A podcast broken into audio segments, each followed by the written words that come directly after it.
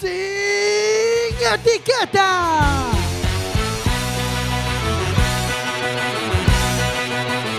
Quack FM, tu radio comunitaria. Сегодня сделала ошибку, ты ушла от меня Этот ход твой был очень неожидан для меня Radio comunitaria cuacfm.org. ¿Vas a escuchar sin etiquetas? Тебя я делал все, что ты хотела Hoy en Sin Etiquetas, Alcohólicos en Rehabilitación, Grupo Noroeste. No se mueva, comenzamos en unos segundos. Сука!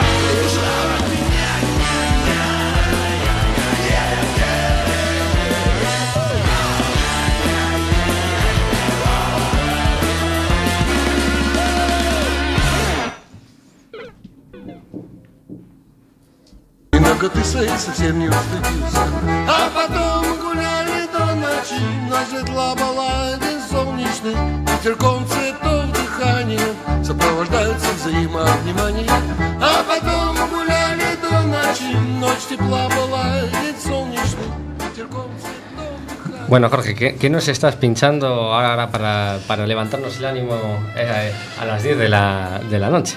Estamos con una música Kelfmer, que es una música de origen judío y creo que tiene algo de gypsy, algo de un poquito de todo. Eh, está con nosotros también, aparte de Jorge, técnico de sonido, como habéis podido escuchar, eh, María Loira. Hola, buenas noches. Gelo, que está aquí apuntando como un buen alumno cosas. Hola, muy buenas noches a todos y todas. Y Marina. Hola, buenas noches. Recuerden que también estamos con vosotros al teléfono, que pueden llamarnos al 881-012232 o bien nos podéis mandar un WhatsApp directo a Quack, que es el 644-7373, eh, perdón, 644-737303 o bien nos facebookeáis, es decir, nos mandáis un mensaje al Facebook, que también estamos abiertos a toda pregunta que queráis hacer a a nuestros invitados de hoy, que son María y Jorge. Buenos, buenas noches, iba a decir buenos días, pero de eso nada, buenas noches. Buenas noches. buenas noches. Jorge. Hola, buenas noches. Eh, sois del grupo Noroeste y vamos a, a- a apuntar un poco más. ¿Qué es el grupo no- Noroeste? ¿Qué exactamente? Mm. Pues es un grupo, Mm. eh, es un grupo que abrimos Mm. para, para, ayudar a, a enfermos alcohólicos a, a intentar, pues a eso, a, a dejar la bebida y, y no solo a dejar la bebida, sino a mantenernos sin beber. A que mantener es lo una complicado. vida sin, sin ver que quizás es lo más complicado. Y pertenecéis a Alcohólicos Anónimos 24 horas, ¿no? Sí, Muy bien.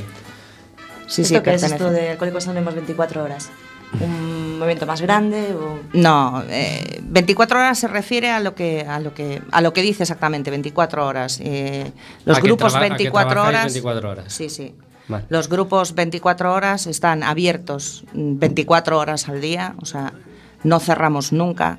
Y además están abiertos eh, de lunes a lunes, no cerramos nunca. Los 365 días del año, mm, nuestras puertas permanecen abiertas siempre, durante todo el día y durante toda la noche. Son grupos eh, creados eh, por y para el enfermo alcohólico exclusivamente. Y, y el enfermo alcohólico, nosotros entendemos que, que necesita, necesita ayuda en el momento en el, que, en el que pide ayuda. Y por eso se crearon los grupos 24 horas, porque un alcohólico no elige cuando, cuando Claro, ponerse no elige cuando- mal, sí elige cuando quiere dejar de beber. Y Mm. si no tiene la oportunidad en ese momento, pues posiblemente al día siguiente o, o a la semana o a los dos días se le haya olvidado la borrachera del día anterior, el problema del día anterior. Por eso, por eso surgieron los grupos 24 horas. Y eh, Jorge, eh, me parece que tienes conectado telefónicamente a... a Perdón, eh, hoy tenemos por teléfono a Pablo, que es el presidente, si no me equivoco, del Grupo Noreste. Hola Pablo, buenas noches. Hola, buenas noches, Jorge. Eh, eh, Pablo, ¿desde, ¿desde qué año estáis en pie en el Grupo Noroeste? El Grupo Noroeste lo hemos abierto hace poco, hace unos meses, pero bueno, nosotros somos compañeros que venimos de otros grupos y entonces no quiere decir que nosotros llevemos seis meses o cinco meses sin beber, ¿no? Llevamos, algunos llevamos ya, pues llevamos años. Entonces, pero lo que es el Grupo Noroeste ha abierto sus puertas hace poquito, pero sí es cierto que ya funciona de forma normal y rutinaria. O sea, no, no va a funcionar mejor dentro de un año ni, ni funcionaba peor hace, hace dos semanas. ¿Y, y, y- y dónde tenéis localizada la sede? Eh, nuestra sede está en la calle Pan de Soraluce, número 2, bajo izquierda, que es al lado de los juzgados. Al lado de los juzgados. En, en Coruña. Los que son de los nuestros, pues hay un pafeto que es el chaflán. Entonces, pero- Sí, sí. Por, ahí lo, por ahí lo conocerán. Por, por ahí lo conocemos más, sí. Que vayan al chaflán a preguntar ya. En esa misma manzana está. Y bueno, ¿cómo, eh, ¿cómo os financiáis? Así a, grande, a grosso modo. Al igual que cualquier grupo de alcohólicos anónimos, nos financiamos con nuestras propias contribuciones. Es decir, no, no pedimos ni, ni aceptamos subvenciones. O sea, si tú ahora dices, sois unos tíos estupendos y, y maravillosos y os voy a dar la mitad de mi sueldo, pues, pues te diríamos que no.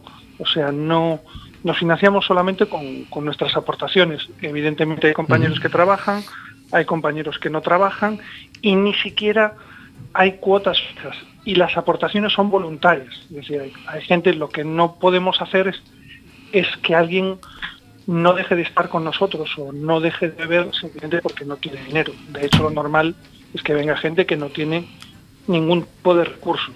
Entonces, bueno, pues más o menos los compañeros que, que trabajamos, pues arrimamos un poco el hombro y vamos pagando la luz, el agua, el teléfono, el alquiler y, y todo lo necesario. También es cierto que me gastaba bastante más en una noche de fiesta que lo que puede costar una factura del teléfono. Claro. Y eh, conformáis el grupo, eh, decías, voluntarios y trabajadores. No, no, no, Mm. no, no, no. Nosotros somos todos Voluntarios. enfermos alcohólicos, somos Mm. todos enfermos alcohólicos. Entonces, no es algo, o sea, yo no estoy haciendo un voluntariado social, yo estoy haciendo terapia y parte de mi programa de recuperación Lo es que compartes. yo tengo que ayudar a otros a dejar de beber. Para poder hacer yo eso necesito un local y necesito unas instalaciones donde eso se pueda llevar a cabo. Entonces, pues entre todos eh, pagamos, pagamos las instalaciones y, lo- y los gastos derivados. Lo que quería decir es que, el- es que los servicios son gratuitos. Es decir, Claro. no hay que pagar, por así decirlo. O sea, que si alguien va allí y no tiene recursos, pues evidentemente no pagará nada. Y si alguien es multimillonario y no quiere pagar nada, pues tampoco pagará nada. O sea, paga el que quiere. O sea, nos mantenemos Claro. con nuestras propias contribuciones. O sea, no hay una cuota, no hay, hay decir, oye, pues, pues pagamos todos 50. No, no, no hay nada de eso. O sea, Y, se, financia un poco entre todos. y, tenéis ciertas eh, limitaciones para, para con- dar los servicios que queréis dar en algún momento. No, no, la verdad es que no. Porque el único servicio que damos es, es para ayudar a dejar de beber quien, quien quiera. O sea, si viene una persona, nosotros la única pregunta que le hacemos es, ¿quieres dejar de beber? Si la respuesta es que sí, pues entonces pues le empezamos a dar una junta y, le contamos un poco lo que son nuestras experiencias. Y se quiere quedar otra junta, pues se queda. Y si se quiere quedar otra junta, pues se queda. Y se quiere quedar allá a dormir, pues se queda a dormir. Y si no tiene recursos de ningún tipo y su vida corre peligro, es decir, si sale fuera, pues se va a ir al bar y quiere quedarse con nosotros un tiempo, pues también puede. Entonces, limitaciones, las únicas limitaciones es que nos gustaría pues hacer un poco más de darnos a conocer, pero evidentemente como tenemos nuestros trabajos, Claro. nuestras vidas, no somos monitores, ni directores, ni tutores, ni, ni voluntarios, ni, ni nada de eso, pues eso se nos hace un poco, un poco difícil. Y desde que abristeis hasta ahora, eh, ¿ha, ha habido un incremento en el número de, usuarios, de, gente que quiere unirse a vosotros? Sí, evidentemente, sí. Sí, sí, sí, sí. Sí, claro. Además ahora estamos, no estamos dando a conocer, pero sí es cierto que ya, ya empezamos a tener, ya empezamos a tener gente. Ahora estamos haciendo pues un poco una campaña por el Día Mundial del Alcoholismo los autobuses de, de Coruña, los autobuses urbanos. Estamos en internet, entonces bueno, pues la gente conforme nos va conociendo, pues entiendo que están llegando y, y vendrá llegando más, más gente. Nuestra ilusión sería que todo el mundo supiera que existiéramos y luego el que quiera venir, pues que venga y el que no, pues, pues no, también está bien. La, la tan manida crisis económica y sus consecuencias, y bueno, a veces no es en el momento, sino en- con los años se nota, eh, ¿hace aumentar el número de personas que caen en el alcoholismo? No, para nosotros no, o tal como lo entendemos no. Yo tengo una enfermedad que no depende de la situación económica mundial o no. Va a haber el que se quede en paro y no beba y el que justifique su manera de beber porque está en paro. Entonces, mm, es una enfermedad. Yo lo interpreto como una enfermedad. Entonces, las enfermedades no dependen de, de las crisis económicas. Bueno, pues eh, muchas gracias Pablo por, por estar eh, con, eh, con nosotros hoy esta noche.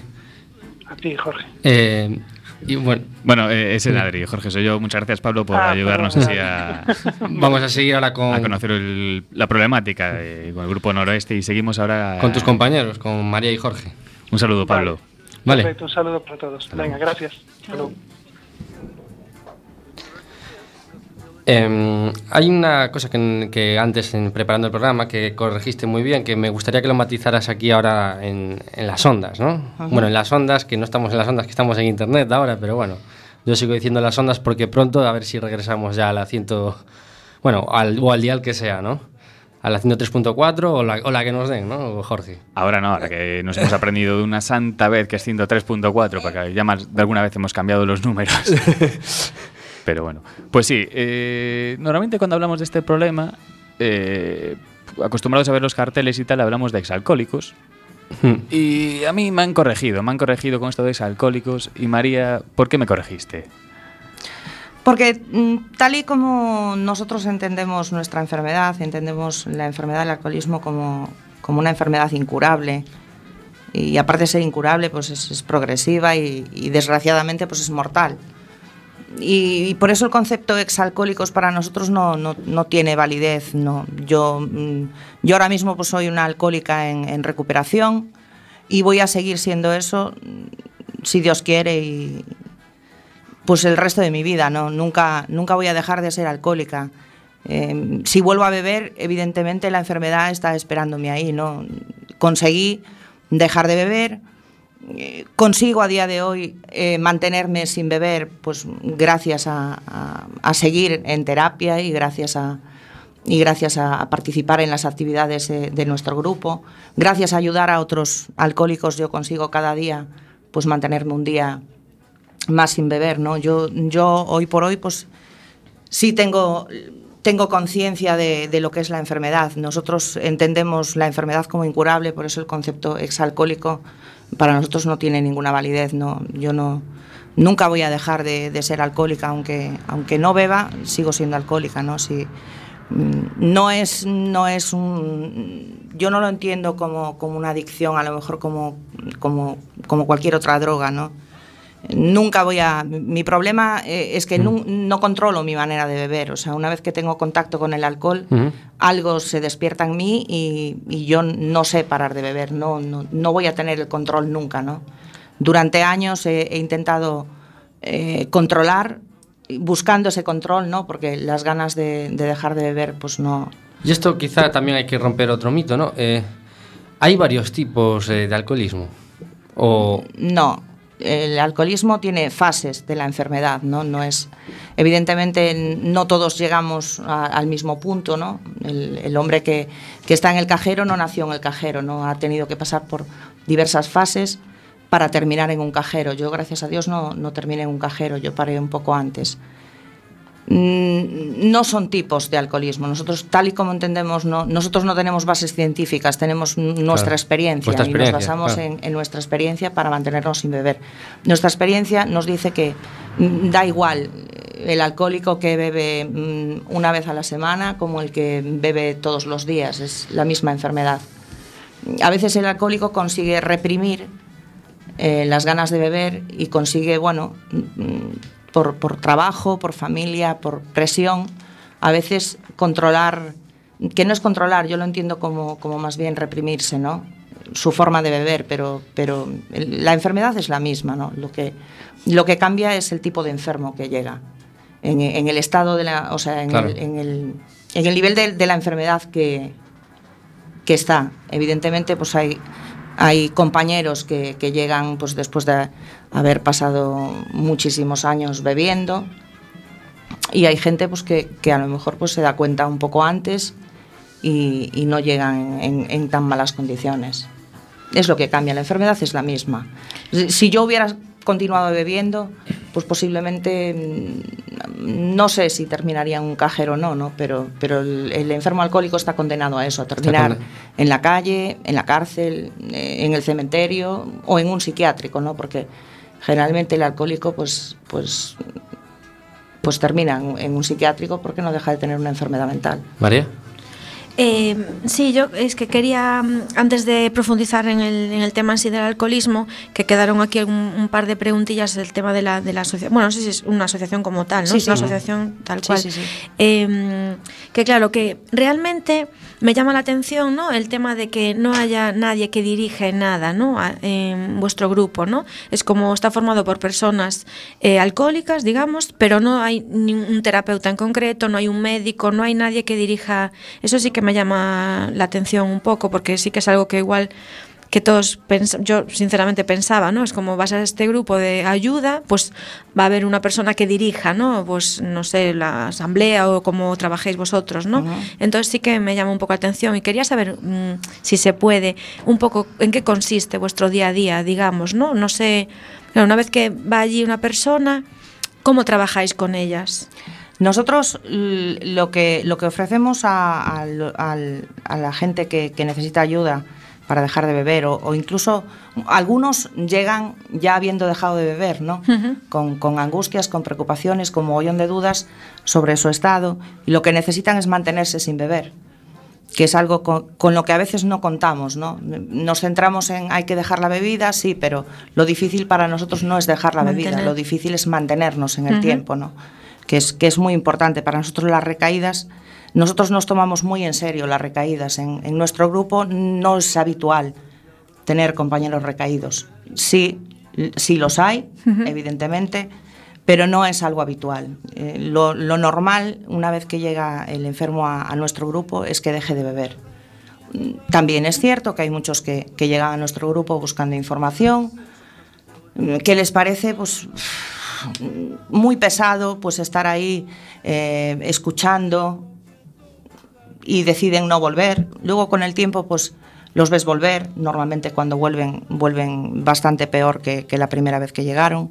Lo que hacemos en nuestro grupo es, es hacer grupos de... de- hacemos eh, juntas, nosotros le llamamos juntas, ¿no? Lo, lo que hacemos es, es terapia 24 horas al día, de día y de noche, hay juntas constantemente, las juntas duran aproximante- aproximadamente dos horas, porque, porque es nuestra forma de, de dejar de beber, ¿no? Mm, mm, hablar de cómo bebíamos, de cómo sufríamos. Generalmente el enfermo alcohólico empieza a beber por diversión y, Sí. y el que es alcohólico pues, pues termina bebiendo por, por sufrimiento, ¿no? Y necesitamos mm, no olvidarnos de cómo vivíamos antes y de cómo bebíamos antes para mantenernos pues, pues sin beber. ¿no? Esto lo hacemos durante estas juntas que, que funcionan durante, durante las 24 horas. ¿no? El enfermo alcohólico que llega a nuestro grupo se le ofrece ayuda inmediata, no hay que pedir cita para venir, no hay ni siquiera que llamar por teléfono. Por supuesto, eh, a todo aquel que, que quiera llamarnos puede hacerlo a cualquier, a cualquier hora del día, a cualquier hora de la noche y puede venir a nuestro grupo a pedir ayuda a cualquier, a cualquier hora, da igual. A, nos- a nuestro grupo a veces es frecuente, además, sobre todo el fin de semana, los domingos, los lunes, eh, esos grandes lunes y, y sobre todo los domingos de resaca, que esos son fantásticos, ¿no? Para dejar de beber. Pues puede venir a nuestro grupo eh, a cualquier de noche llega llega gente a veces y, y gracias a que este sitio pues está abierto el enfermo alcohólico eh, tiene a dónde ir a pedir ayuda. ¿Ponéis algún tipo de requisito de mm, como un compromiso por la parte de las personas que llegan o algún tipo No, no? absolutamente ninguno. Todo aquel que llega la- por la puerta solamente se le pregunta, se le hace una pregunta, ¿no? ¿Quieres dejar de beber? Si la respuesta es sí, pues tiene, tiene una silla en, en nuestro grupo y, y, por supuesto todo nuestro apoyo. Eh, mm, para nosotros lo principal y lo fundamental para todos los que ya estamos ahí es atender a, a la gente que, que llega pi- pidiendo ayuda, ¿no? Entonces se para lo que estemos haciendo y, y- y se le presta ayuda pues inmediata, que es lo que, lo que nosotros entendemos que, que el enfermo alcohólico necesita, ¿no? Una atención inmediata. Sí, sí, sí. El enfermo alcohólico no puede, no puede esperar, no puede estar pendiente de una cita, porque probablemente cuando llega esa cita, pues el enfermo alcohólico pues se le habrá olvidado. Bueno, pues vamos a hacer un pequeño alto en el camino, vamos a poner un temita musical y volvemos enseguida con el deforme, con otras secciones y con nuestros compañeros del grupo noroeste.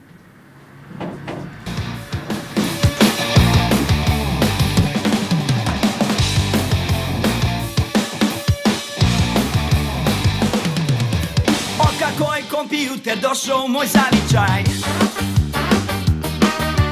Internet konekcija, narodni je običaj. Sada si smo umreženi oba entiteta. Zato što bez interneta nema sela meta. Je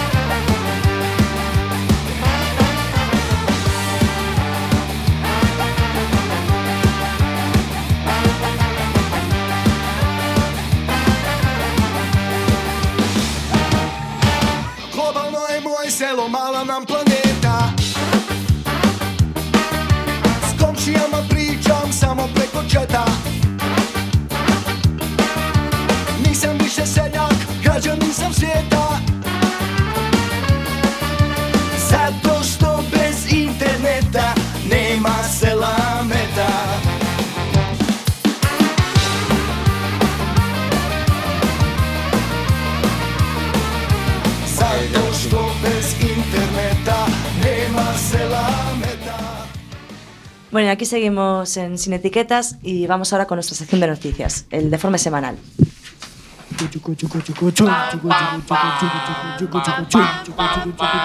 El deforme semanal.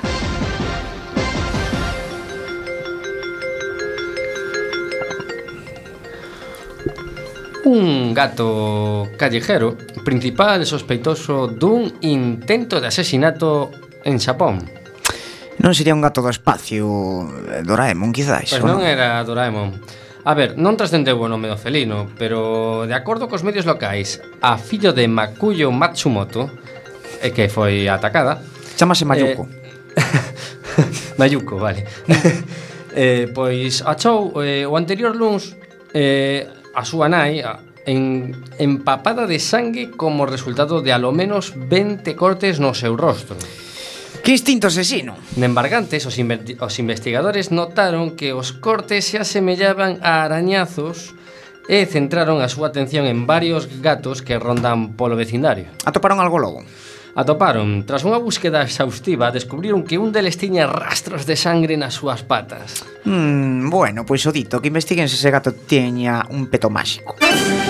Kenia culpa ao turismo gay do comportamento sexual entre dous leóns machos.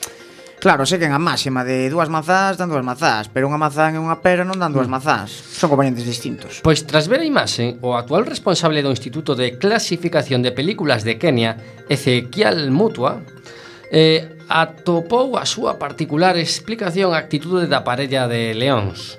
Isto foi o que dixo textualmente. Estos animais necesitan asesoramento porque probablemente foron influenciados por homosexuais que foron aos parques nacionais Ajá. e se comportaron mal. Seguro que sí, Ezequiel, seguro que sí foi así o conto. É unha explicación con moitos sentidos. Estou desexando ver como asesora os leóns.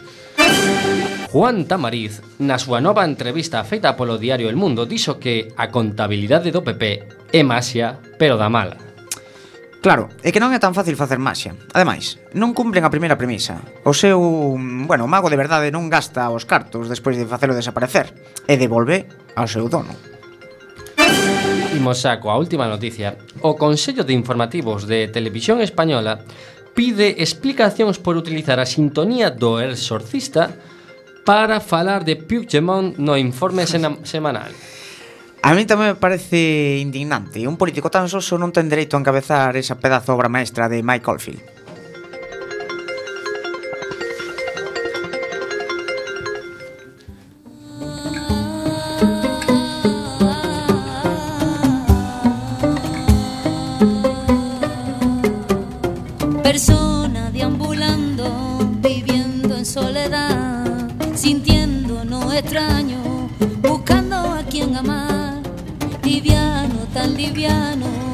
Este cercano, tan cercano, como el sonido del mar.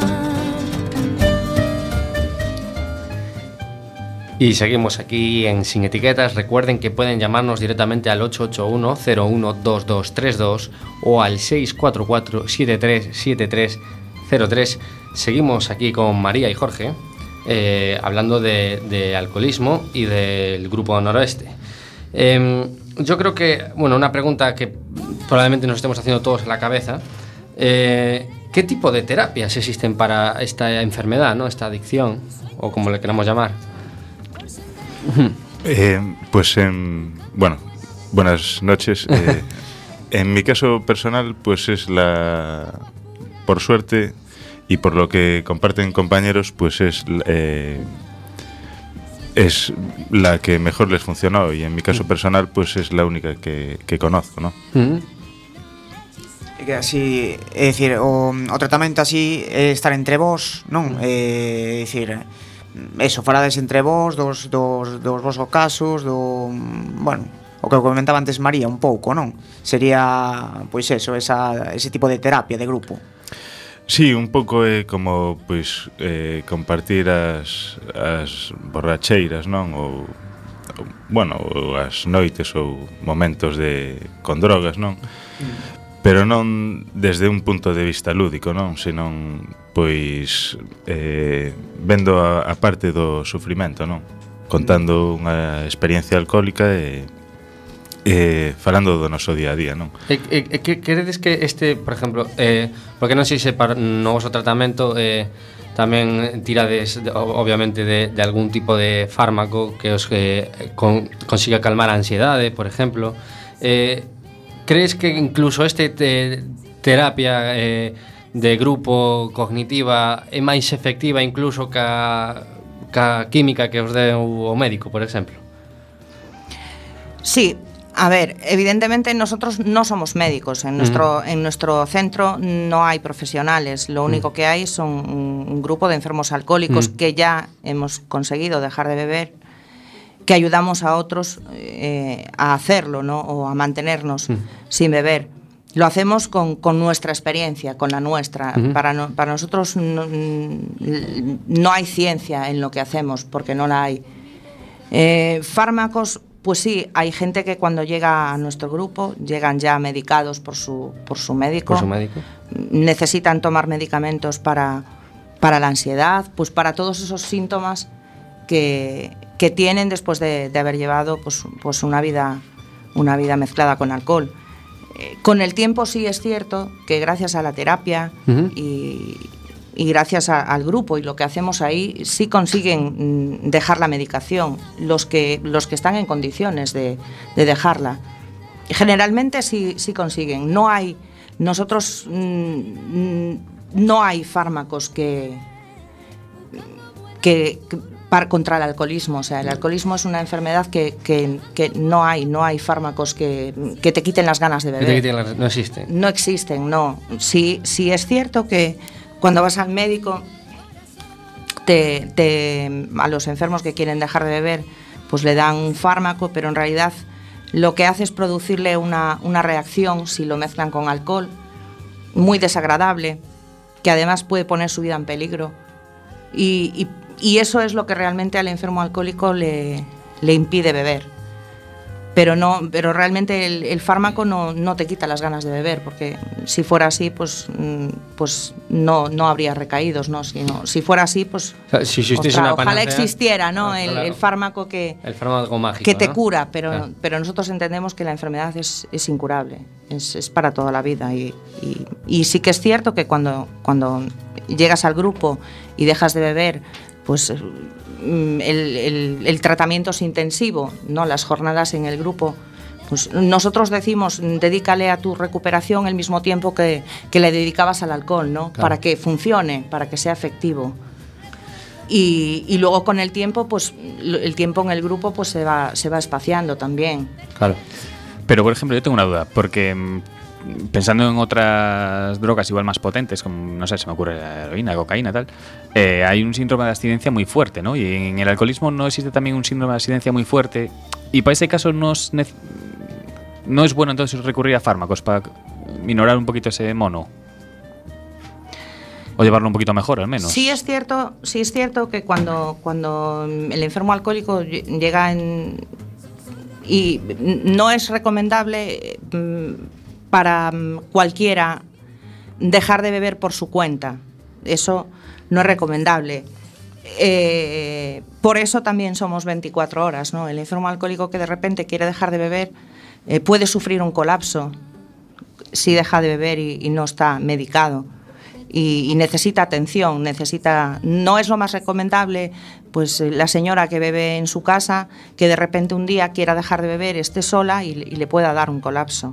Sí que en, determinadas ocasiones, cuando si vas al médico, el médico te va a recetar determinados medicamentos que pueden evitar que te dé o por lo menos que te dé tan fuerte.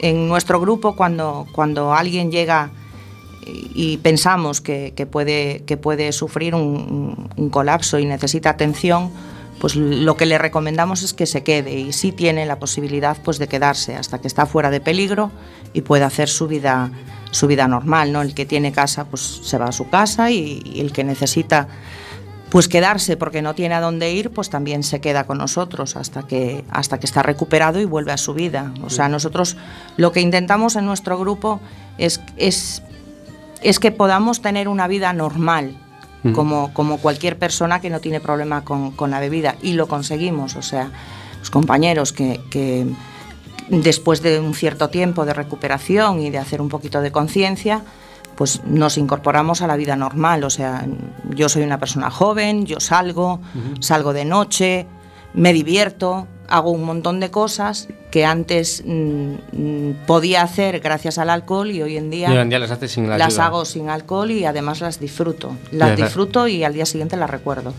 Que eso es también muy importante. Eso también es importante. Y ese momento concreto, ese momento de peligro, del colapso, eh, más o menos cuánto tiempo puede estar una persona en peligro de que le pueda dar ese colapso cuando deja justo de beber. ¿Una semana o es variable? o- Claro, es que de- depende.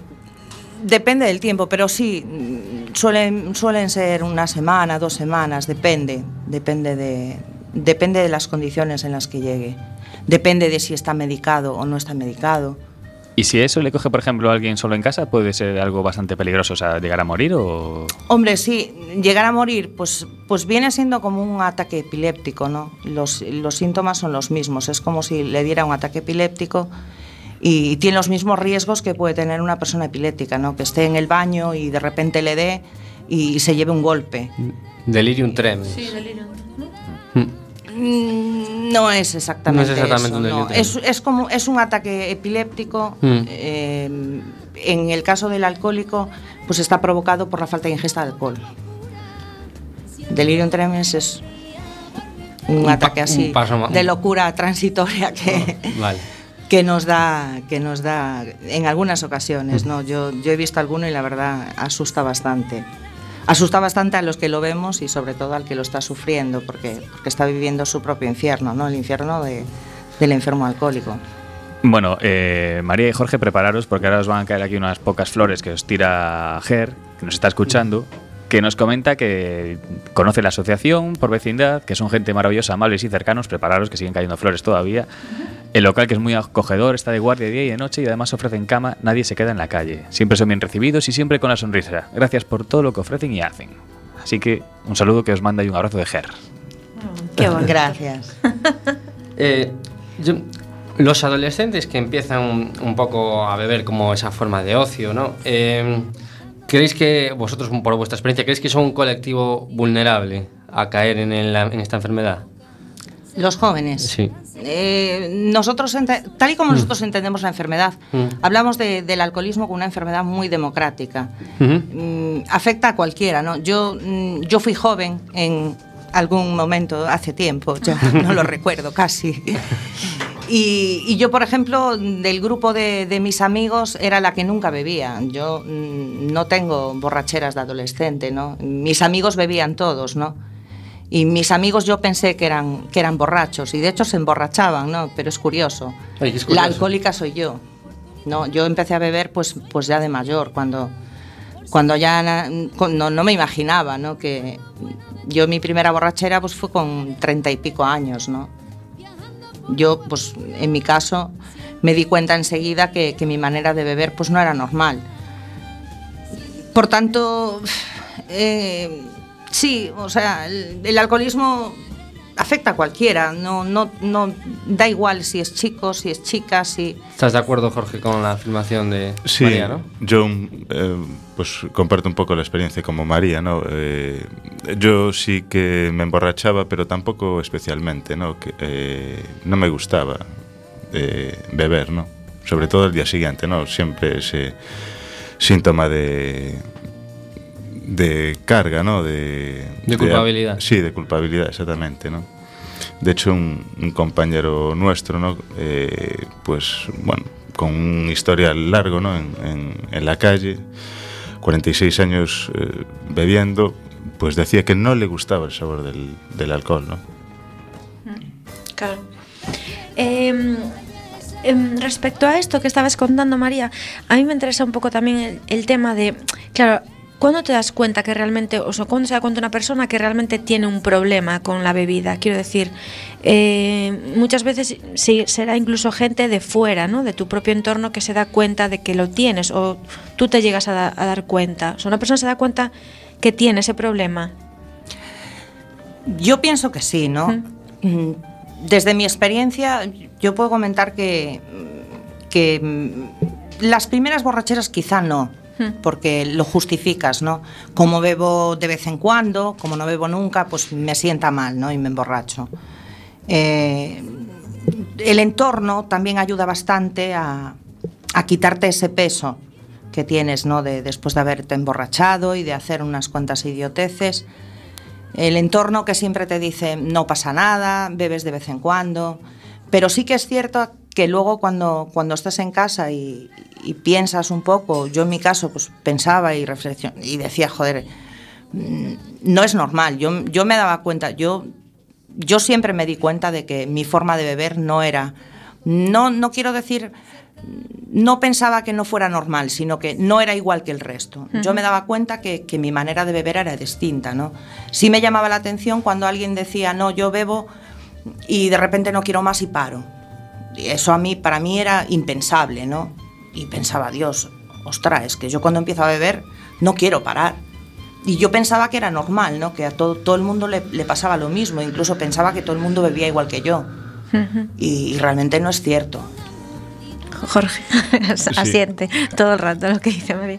Sí, es cierto. De hecho, el, el enfermo alcohólico se, en- bueno, eh, se junta ¿no? a las personas que beben más, ¿no? eh, sus compañías, busca ya compañías. Ya, claro. Y, y, normalmente ve a los otros más, más borrachos. Peor que, peor sí. que uno mismo, sí, claro. Eh, co, eh, como sería o proceso este de, de asumir un mismo que ten esta enfermedad? Como é ese proceso? Pois eh, sería eh, chegando a un, a un límite non de sufrimento eh, moita xente pode ser por estar na rúa eh, pode ser por perder a familia, algo que diga nunha persoa que ata aquí cheguei, non? Bueno, Gelo, nada máis, se vas a preguntar algo? Non, da igual, se non queda para o seguinte Bueno, imos facer, deixámoslo no tinteiro, imos facer un pequeno alto no camiño e volvemos enseguida Deixamos vos cun tema de eh, pupiles Pupiles xa non me lembraba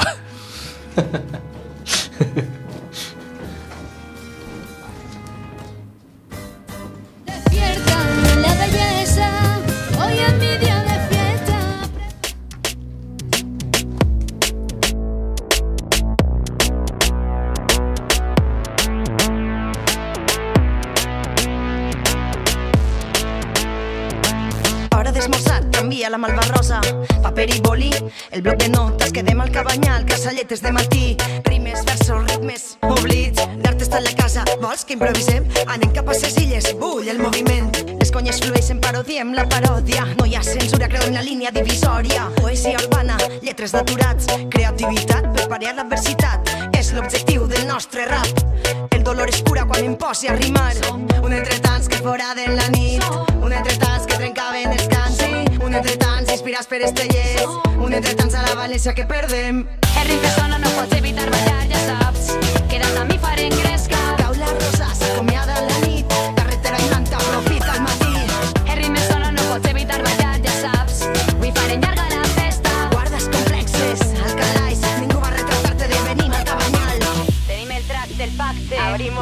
T'oferim l'entreacte sense contracte. Pupiles dilatives. 2016, Atomic Studio, diu. Yo la muevo la tinta y el tintero. Portem l'espectacle, els titiriteros. Los curanderos, el espíritu nuevo. Si me llamas nos vemos luego. Estimes meus dimonis sense treure'n de l'infern Soc com soc, no canviaré res. Continuem profanant el paper. Els nostres maldecaps tenen forma de pers. Els patiments els aniquilem. Vinyolians, escrivint i es desfoguem. Les nostres misèries tenen forma de cançó Superació canalitzant el dolor. Si n'hi ha que patir, patim flow. Si cal la base de fons Combatim el drama en la improvisació Cantando me pongo bien, com el Casey yo El ritme no pots evitar ballar, ja saps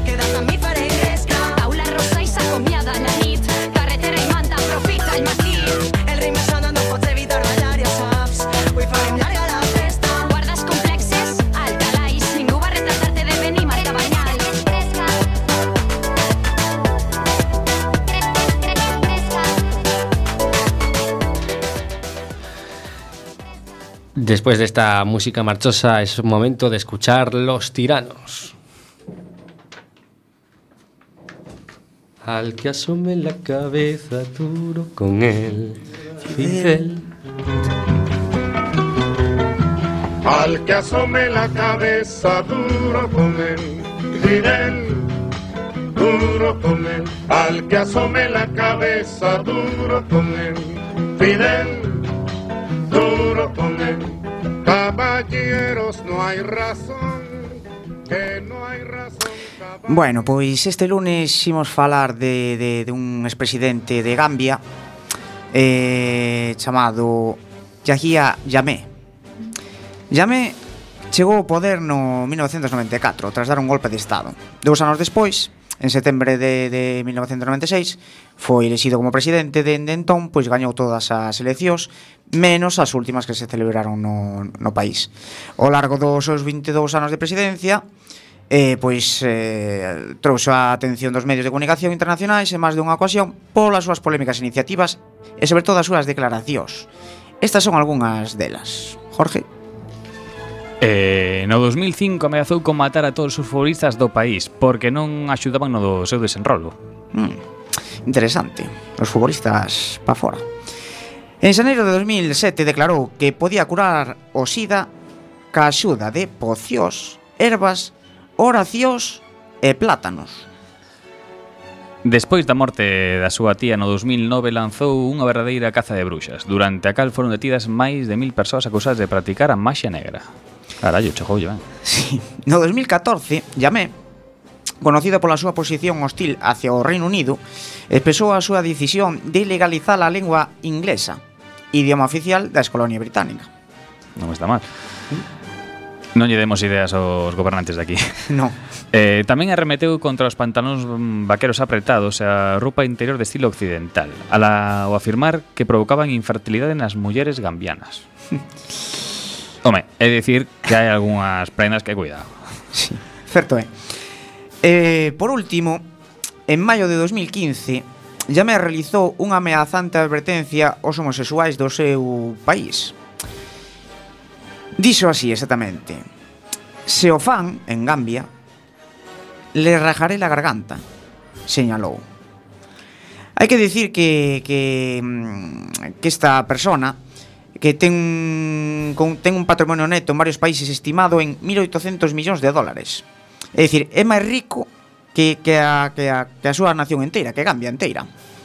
Ten negocios por todo o país, en diversos sectores, que oscilan desde a venta de cebola hasta o servicio de transporte. E de onde proveu tanta riqueza? Según el, do Banco Mundial de Alá. E con isto acabamos o tirano de hoxe. Dum, dum, dum.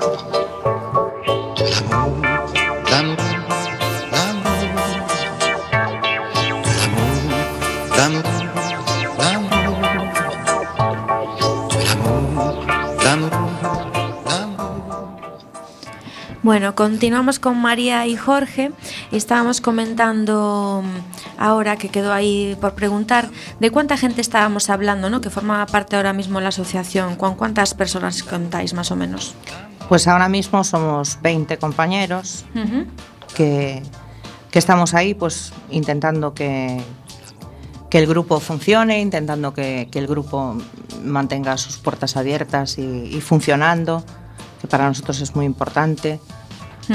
Y porque claro, todos trabajamos, no, no tenemos trabajadores, o sea, mm, lo, tenemos las horas del día repartidas en guardias, Claro. que, que los compañeros pues cada uno, cada uno tiene dos, dos días en las que en las que nos hacemos responsable durante seis horas de que el grupo permanezca abierto y funcionando y, y a disposición de, de los que ya estamos y, y de que de cualquiera que, que tenga problemas con, con su forma de beber. Ujú. Es que es exigente esto de tener un, un local abierto 24 horas al Claro, es que- del año. ¿Dormís? Coordinarse. Sí, sí, dormimos. Uy, hay tiempo para todo. Para beber teníamos tiempo siempre, Claro. para salir de fiesta y entonces... Sí, sí, sí hay tiempo, sí hay tiempo, sí hay tiempo. Y, y- y es tiempo en realidad para nosotros, ¿no? Nosotros eh, sí es cierto que ayudamos a, a que otros eh, puedan dejar de beber y, y se mantengan sin beber, pero sobre todo porque nosotros también, también lo necesitamos, ¿no? Claro. Tenéis ahí como ese empuje esa, para continuar vosotros también Sí, de sí. esa manera. claro. Evidentemente, yo, a- yo a día de hoy eh, estoy como estoy y tengo la vida que tengo gracias a que otros estaban Como tú. en, en ese local primero al que llegué yo, Ujú. pues cubriendo, cubriendo ese grupo, ¿no? Ese, ese grupo a- al que Sí, llegué sí, yo sí. pidiendo ayuda, ¿no? De que alguien me explicaba, me explicara qué me estaba pasando. Porque, porque yo cuando llegué yo no sabía que era una enferma, ¿no? Yo pensé que, que, bueno, que mi manera de beber pues se, había, se me había escapado de las manos, se me había descontrolado y, y a mí me tuvieron que explicar qué era lo que me pasaba, ¿no? Fue ahí donde, donde me explicaron que, que no soy una adicta, que no soy que simplemente pues, pues soy enferma alcohólica, ¿no? que, Ujú. Que necesito, necesito un grupo de apoyo para, para porque a mí, a mí nunca me costó dejar de beber. Yo, yo nunca me pensé alcohólica porque, porque dejaba de beber cada vez que quería. Con esa misma facilidad volví a beber, ¿no? Pues jugando un poco con eso. Como me resulta fácil dejar de beber, mm, creo Claro, que como que no controlo. tengo problema Claro. y no. Claro, porque para el enfermo quiero, ¿no? alcohólico dejar de beber es muy fácil. Lo que es muy difícil sin un grupo de apoyo es mantener en el tiempo eh, la abstinencia, ¿no? Por eso, por eso necesitamos terapia, pues, pues para siempre. ¿Y por qué es importante el, el anonimato en, en vuestro grupo? Pues porque pues porque socialmente no, en mi caso, como Mm. mujer, pues no está bien visto eh, ser borracha. O Porque sea, es así hay, como hay, hay, hay machismo también en, en el tema del alcoholismo. O sea, parece, entiendo- parece que una mujer no puede ser que- alcohólica. y- Sí, el borracho de turno hace mucha gracia, e incluso presume sus borracheras. Y las mujeres presumimos las primeras borracheras, pero las últimas ya no. Las últimas suelen ser en casa, a solas, porque, porque nos avergonzamos incluso de, de nuestra forma de, de beber. Para mí sí fue importante, muy importante, para, para quedarme y para volver al día siguiente, el hecho de saber que voy a un sitio en donde nadie me pregunta de dónde vengo, en donde no hay una ficha, no hay un registro, mm, no, lo- no lo hacemos. O sea, eh, Alcohólicos Anónimos, yo pensaba incluso que cuando, eh, cuando llegara a ese sitio me iban a meter por un, por un laberinto Por en un donde no iba a ver a nadie y resulta que no, no, no entendía muy bien el concepto de, de anónimo. ¿no? El, el concepto de anónimo es, es- nosotros... Por encima de todo está el anonimato, ¿no? Yo hoy puedo venir aquí y decir, soy María, pero lo hago yo. Nadie, Claro. nadie, yo veo a un compañero por la calle y no le digo a nadie, pues mira, es compañero mío del grupo de Claro. alcohólicos. Nosotros respetamos mucho el anonimato. Y que cada uno como que cuenta hasta donde quiera contar, ¿no? Efectivamente. Jorge, grupo. a ti el anonimato también te envalentonó a la hora de acercarte y, y a este grupo y decir, tengo, quiero ayuda. Bueno, yo, en mi caso, como llegué muy pedo, pues poco me importó, ¿no? Tú ya contabas todo lo que... Eh, no, yo soy una persona que, de hecho, cuando bebía y, y me drogaba, pues no, no, no me escondía, ¿no? A lo mejor como otra gente. Y porque, claro, estaba en, mi realidad de que pues era algo normal, ¿no? Entonces, pero sí eh, el hecho de, ese anonimato a mí se me manifestó cuando la doctora de cabecera me dijo, le comenté no, que no podía parar de ver y me dijo, pues vete a Alcohólicos Anónimos. Entonces, claro, yo estaba pensando en un seguro, que iba a, a- a coger un seguro y tal, y entonces aún tuve que, que, que darme otra vez en la cara, ¿no? Para, eh, pues, decidirme, pues, a ir, ¿no? Eh, na sociedade tendemos a banalizar eh, este, esta, este problema, esta enfermedad. É dicir, a sociedade tende a banalizar este... este Vedes que, que pasa eso na, na sociedade hoxe en día? Que se banaliza sobre este problema, sobre esta enfermedad. Que, por exemplo, o alcoholismo é unha cousa... Bah, tampouco es tan grave. Bah, es divertido. Sí, claro, nun principio pois non Nos encanta. Nos encanta justificar nuestra, nuestra forma de beber. Está- es que está muy normalizado el, el consumo de alcohol, ¿no?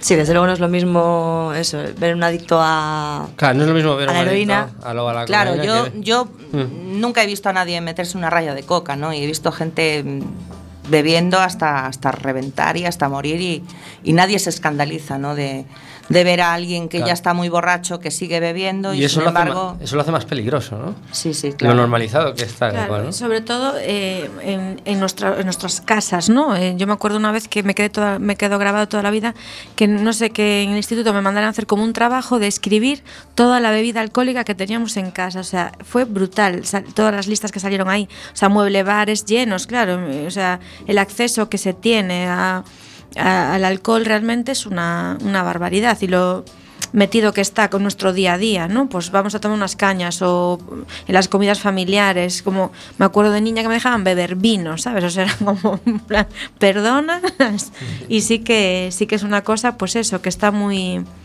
que yo veo no lo veo un problema tan pequeño en el sentido de que es muy fácil el acceso, ¿no? El, el poder acceder a, a eso. Sí. Sí.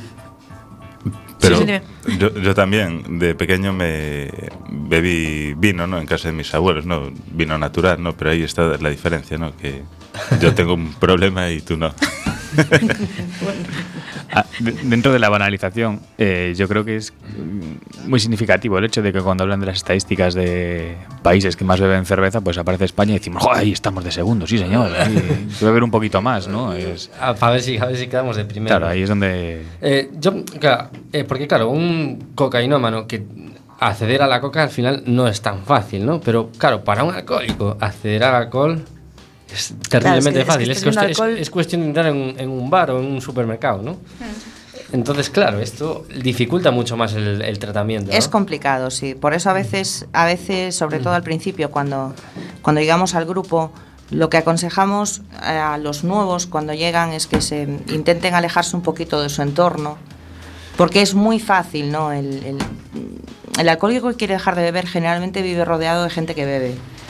Y esa gente que bebe quiere seguir teniendo amigos que beban igual que él. Entonces es mm, no bebes tanto. Eh, En realidad el alcohólico quiere escuchar eso, ¿no? Porque el alcohólico Claro. cuando llega a nuestro grupo llega muchas veces, en muchas ocasiones, presionado por la familia, Claro. porque va a perder el trabajo, mm, porque ya su entorno lo está presionando un poco.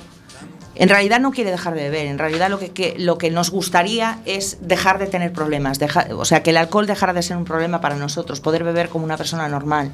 Entonces es muy goloso pues Claro. estar con gente que te está diciendo por beberte una no pasa nada, Claro. Tienes que controlar, sabes que no puedes controlar, que no lo vas a hacer nunca, ¿no? Pero estás escuchando como que le están quitando importancia a lo que es un problema tremendamente serio para, para un enfermo alcohólico. No estamos hablando de, de, de- de- de- yo qué sé, de- del, del que mm, come gominolas a, a lo Mm, bestia. O sea, sí, es que claro. comer gominolas no te va a matar si no eres diabético, ¿no? Pues el alcohol igual, pues a lo mejor una persona normal bebe un día y no pasa nada, pero un alcohólico que está intentando dejar de beber una recaída, con una recaída nos jugamos la vida. Y es así, ¿no? Parece un poco exagerado, pero no lo es, ¿no? Y el que quiera ver un ejemplo ha sido un famoso, por ejemplo, de- tiene a Paul Gascoigne, el mítico jugador de fútbol, que era muy divertido sus borracheras y todas sus extensidades, hasta que ahora lo ves totalmente demacrado, ma- lo ha matado directamente el alcohol. Y bueno, eh, tenemos eh, exactamente 30 segundos. eh, vamos, vamos por lo menos a recordar dónde, dónde poder- están. dónde estáis por- para quien quiera vuestra ayuda. Pues estamos en, en la calle Pan de Soraluce, que es una calle que está muy cerquita del Chaflán. De esos, mm, gente de mi edad, pues seguramente sabe dónde acá. Muy cerquita del parking que está cerca de los juzgados. Eh, la calle es Pan de Soraluce, Y un número dos. teléfono, Un número de teléfono, teléfono de 10 contacto. segundos. Número de teléfono no lo tengo, pero estamos en internet, en Grupo Noroeste, mm, Alcohólicos Vale. Anónimos 24 horas y ahí, ahí